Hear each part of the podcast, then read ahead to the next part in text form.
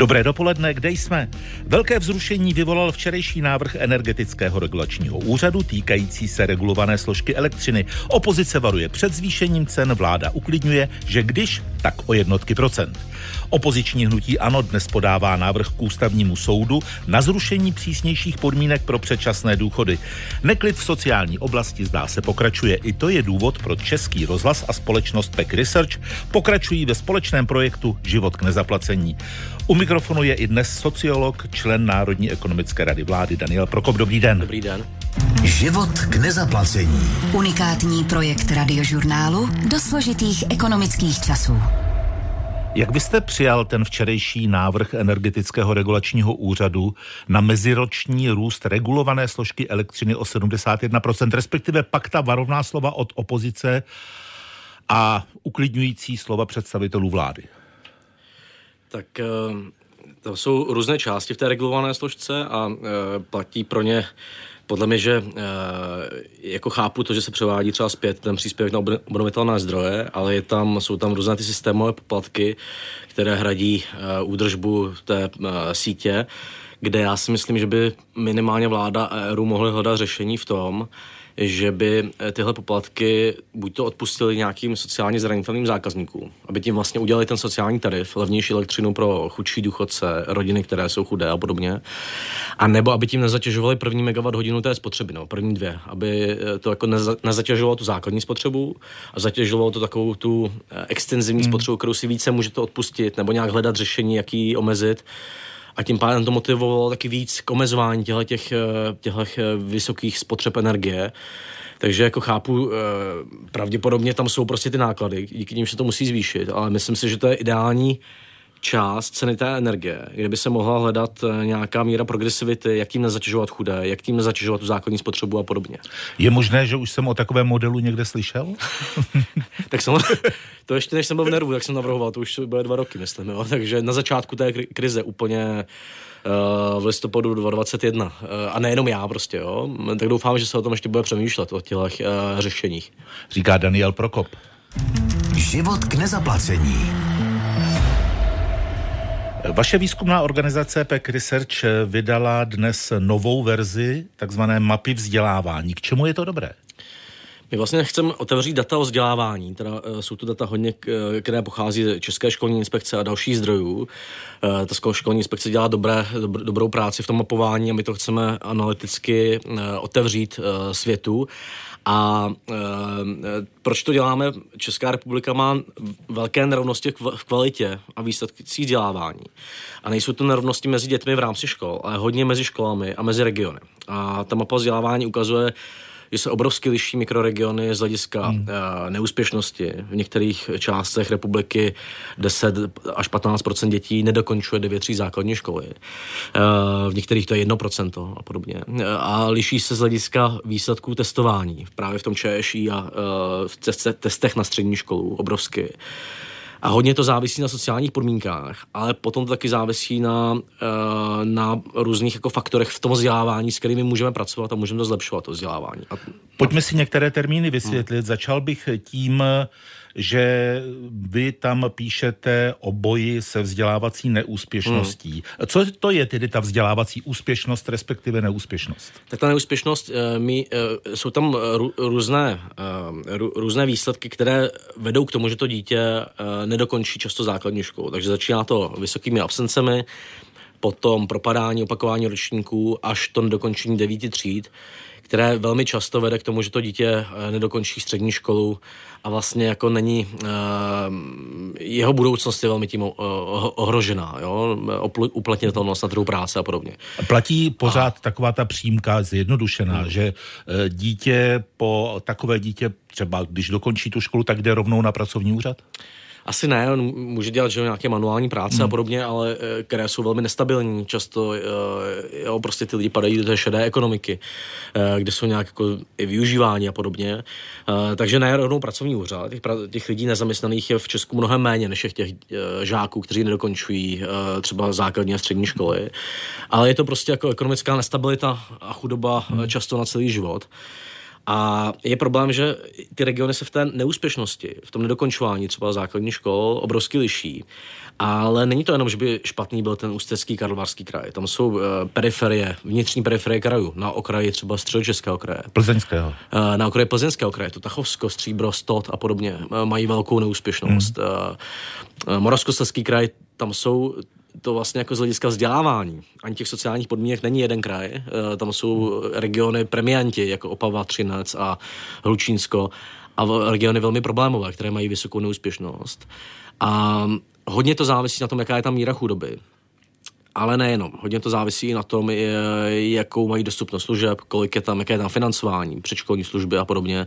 Jsou regiony, které s tím umí dobře bojovat eh, a redukují tu neúspěšnost, třeba na polovinu toho, co bychom čekali. A jsou regiony, kde je naopak vys- mnohem vyšší, než bychom čekali. Jak to ty regiony, které redukují neúspěšnost, třeba na polovinu hmm. dělají? Jakými prostředky? Takový velmi často zmiňovaný uh, region je Krnov, Krnov, který má v Moravskoslezském kraji, který má poloviční neúspěšnost, než aby odpovídal jeho sociálním podmínkám zhruba. Ale další jsou třeba Litvínov a Kadaň, jo, v Ústeckém kraji. A většinou to je kombinace toho, že tam mají uh, dost jako solidní uh, kapacitu těch služeb. To znamená, že třeba v Litvínově mají hodně uh, podporných pracovníků, relativně velké financování a podobně. A kombinace toho, že tam spolupracují aktéři v oblasti vzdělávání, ty školy, ředitelé, hmm. se sociálními službami, což jsou ty ospody, ale další ty aktivizační služby, které Eh, jako eh, zajišťují to, aby ty děti chodily do školek, potom, aby, se uči, aby neměly ty absence a podobně, eh, což je základní věc, aby se to nepropsalo do té neúspěšnosti. Jo. Takže tohle to jsou dva recepty, ta spolupráce a dost těch kapacit, těch podporných pracovníků. A třetí recept je, že třeba Kadaň a Krnov uh, pracují i s tím bydlením, aby ty rodiny hmm. nebyly, aby nestřídaly bydlení, aby nebyly destabilizovaný, aby nebyly všichni ty znevýhodnění u sebe prostě v jednom baráku a podobně. Podpora bydlení a podpora vzdělávání, to jsou vlastně takové dva základní pilíře boje proti chudobě. Jo. Pokud, a... jdou, pokud jdou ruku v ruce, tak... Uh, a exekuce ještě, a... ale no. Když se bavíme o exekucích, tak jak třeba exekuce, ale třeba další problémy, jako je bytová nouze nebo nízké vzdělání samotných hmm. rodičů, eh, ovlivňují tu úspěšnost či neúspěšnost vzdělávací? Eh, tyhle sociální problémy vysvětlují asi dvě třetiny eh, toho regionálního rozptylu té neúspěšnosti. Souvisí i s, těmi, s těmi výsledky testování, protože je tam druhý ten ukazatel, není ta neúspěšnost, ale jestli ty děti mají jako dobré výsledky v těch testech CERMATu, v testech ČŠI a podobně, Eh, ta chudoba samozřejmě víc ovlivňuje tu neúspěšnost, ale souvisí i s těmi výsledky testování. A e, zajímavé je, že to mnohem právě víc závisí na těch e, takových destabilizujících projevech chudoby, jako jsou ty exekuce, bytová nouze, než třeba jenom na tom vzdělání hmm. rodičů a nezaměstnanosti. Jo. Prostě e, v tom vzdělávání, když to řeknu, nejde o to, kolik máte peněz na účtu, ale jestli vás to dožene k tomu, že měníte bydlení, rozpadá se vám e, rodina, je tam stres v té rodině díky, díky těm problémům a podobně. Jako. Dá se z těch dat, která schromažďujete, usoudit, jaké jsou nejčastější příčiny toho, že dítě nedokončí školní docházku? Tak to je právě nějaká kombinace eh, kombinace těchto těch eh, aspektů na straně rodiny a toho regionu v té chudobě, což je velký eh, jako, mm, faktor. Ale potom my ukazujeme, že i když jsou regiony stejně chudé, tak hraje roli to, jak, jaké tam jsou finance na ty služby, eh, jestli mají dost školních psychologů, speciálních pedagogů, jestli je tam velká účast ve školkách, jo? jestli, eh, takže tohle to jsou tři faktory. Možná i volnočasové aktivity podporované třeba Pře- uh, obcí. To v té mapě není, protože k tomu nemáme úplně data zatím, ale určitě to třeba je věc, která pravděpodobně teďka, nečerpám hmm. si dat, odlišuje proč ty regiony, kde ta neúspěšnost je menší, než bychom čekali, jsou často v Moravskoslezském kraji. Tam je mnohem větší jakoby sociální kapitál a e, takové ještě vazivo v té společnosti, kde i ty děti z těch chudších prostředí chodí do těch e, základních uměleckých škol, sborů, nějakých e, sportů, případně církev a podobně. Jo? E, to je rozdíl trošku oproti té chudší části společnosti v tom ústeckém kraji, kde, to, e, kde ty vazivo a ten kontakt s tou střední třídou je menší. Um, takže proto v tom Moravskoslezském kraji se jim, mimo jiné proto se jim daří asi tu úspěšnost, neúspěšnost regulovat více. Ale opravdu třeba záleží na té účasti uh, mateřském, uh, mateřských školkách. Jo. To, to jsou zajímavé údaje, protože oproti té minulé verzi mapy vzdělávání, hmm. tak tady přibyla datová analýza, která prokazuje pozitivní roli mateřských škol v boji se vzdělávací neúspěšností. V čem spočívá ta role? Ono ukazuje, že když máme regiony, které jsou úplně stejné z hlediska, uh, ne, z hlediska sociálních podmínek, ale i těch dalších podmínek, tak ty, které mají vysokou účast v mateřských školách, tak mají menší tu neúspěšnost. Jo?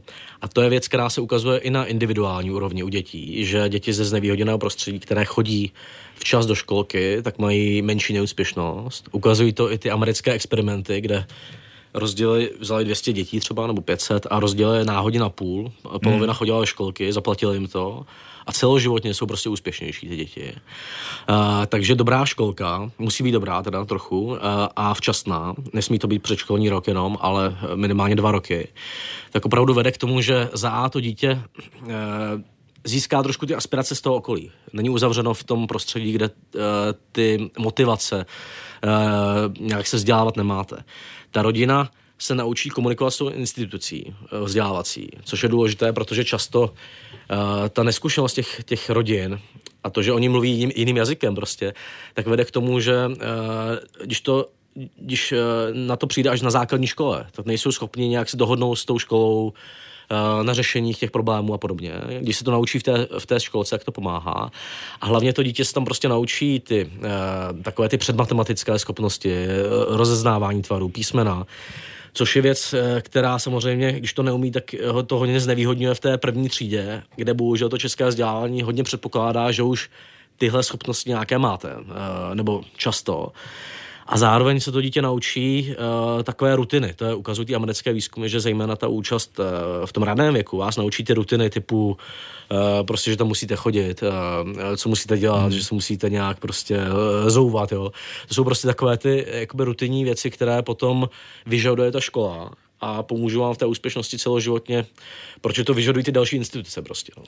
Říká sociolog ze společnosti Pek Research Daniel Prokop. Život k nezaplacení. Když bychom se zeptali, k čemu je a pro koho je taková mapa vzdělávání dobrá? Můžou si ji lidé najít na vašem webu, tam si to rozkliknout, podívat se třeba na jejich konkrétní hmm. obec či město? Najde to, najdou to lidi na webu www.mapavzdělávání.cz. Eh, minule, když jsme to vydali, tak to mělo stovky tisíc přístupů, eh, protože ono to otevírá eh, data o tom vašem regionu. Dokonce my tam ukazujeme, jak se ten váš mikroregion, to, ta obec s rozšířenou působností liší od, eh, stejně, od podobných eh, regionů se stejnými sociálními podmínkama. Takže to ukazuje, jak se třeba ten Litvínov pozitivně liší, nebo ten, ten Krnov od uh, dalších mikroregionů, jak některé se liší naopak negativně, hmm. třeba v tom plzeňském kraji, že mají tu neúspěšnost vyšší. A kolegové ještě uh, na to navazují v tom, že objíždějí ty mikroregiony, ukazují jim, kde mají uh, možnost třeba posílit ty kapacity.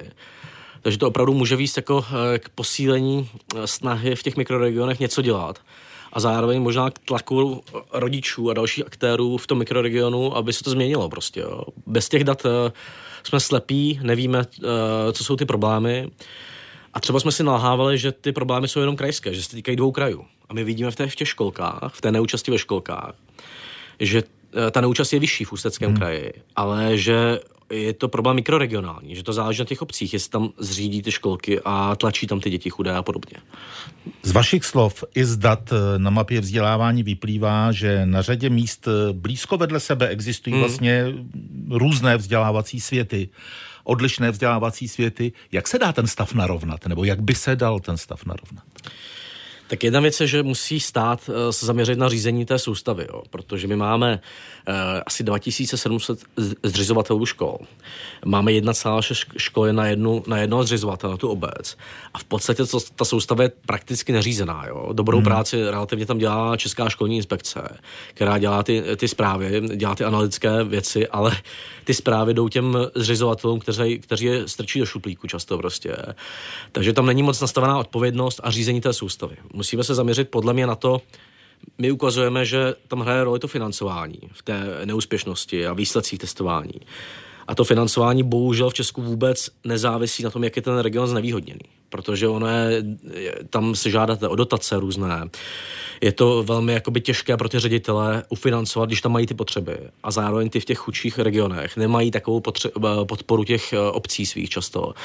Takže paradoxně v těch chudších regionech není víc financování na to, aby tam čelili těm problémům v oblasti uh, toho znevýhodnění, absencí, duševního zdraví a podobně. Takže udělat jednodušší systém financování, který, který dá těm ředitelům prostředky na to, aby Eh, aby to řešili. Eh, doplnit tam ty podporné pracovníky, protože v těch regionech, eh, to nevím, jestli třeba by si posluchači typli, ale 70% škol nemá ani školního psychologa, ani speciálně pedagoga. Jo? 70% škol hmm. základních v České republice, což samozřejmě omezuje jejich schopnost tyhle věci řešit a jsou regiony, kde není ani jeden v tom regionu prostě, jo. takže to je, to je prostě... Čím to je? Nejsou na to peníze? Nebo to ty, ty zřizovatelé nechtějí? Tyhle ty profese, zejména ten školní psycholog, jsou právě financováni, že si žádáte o nějakou dotaci. Ta dotace trvá rok, takže nemůžete ani tomu člověku nabídnout perspektivu, že tam bude třeba 10 let hmm. působit. A zároveň těch lidí je málo prostě, jo. Takže je to kombinace toho financování, té nestability a to, že málo těch lidí na tom, eh, kteří, kteří to chtějí dělat, jo. Ale to je díky tomu financování taky. Takže tam je nutno změnit to financování a obecně řídit tu soustavu taky, jo, a zaměřit se na uh, jako zadání těch mikroregionů. Vy tady máte 72% dětí, které chodí do školky, mělo by to být 85 minimálně a dát jim ten cíl hmm. prostě, kam mají směřovat. V analýze se píše, že faktory úspěchu pomáhají překonávat sociální podmínky. Co tím chce autor říct těmi faktory úspěchu? Kolegové tím chtějí říct, že ty věci, o kterých jsem mluvil, jako je školka, financování, podporní pracovníci a podobně, hrají opravdu velkou roli i při stejně i ve stejně chudých regionech. My tam máme takovou ukázku, že třeba v, těch, v té třetině nejchudších mikroregionů Česka, tak obecně uh, zhruba 7% dětí nedokončuje, nebo 6,5% nedokončuje, nedokončuje 9 tří základní školy. Uh, ale ty regiony se výrazně liší a v těch chudých regionech, kde uh, dobrá školní docházka, předškolní docházka, pardon, a jsou tam ty psychologové a ty podporní pracovníci, tak je to kolem 4%. A v těch regionech, kde je podprůměrná školní, předškolní docházka a nejsou tam ty pracovníci, tak to je 8,5% nebo 9% skoro. Takže vidíte, že stejně chudé regiony pokud mají uh, tu předškolní docházku a mají ty podporné pracovníky, tak mají zhruba poloviční tu neúspěšnost. Hmm. Takže jako dokáže, není to vytesané do kamene, že ty chudé regiony budou mít takhle extrémní neúspěšnost prostě, jo. Takže když to sečteme a potrhneme z aktualizované mapy vzdělávání, vyplývá zejména? Zejména, že má obrovské nerovnosti regionální že musíme to řešit v tom sociálním systému a kombinaci sociálního vzdělávacího systému a že to jde řešit a že by to stát měl řídit a měl se zaměřit na ty věci, co říkám, školka, financování, podpůrní pracovníci. Daniel Prokop, zakladatel společnosti Pack Research, byl naším hostem. Děkuji, naslyšenou. Děkuji.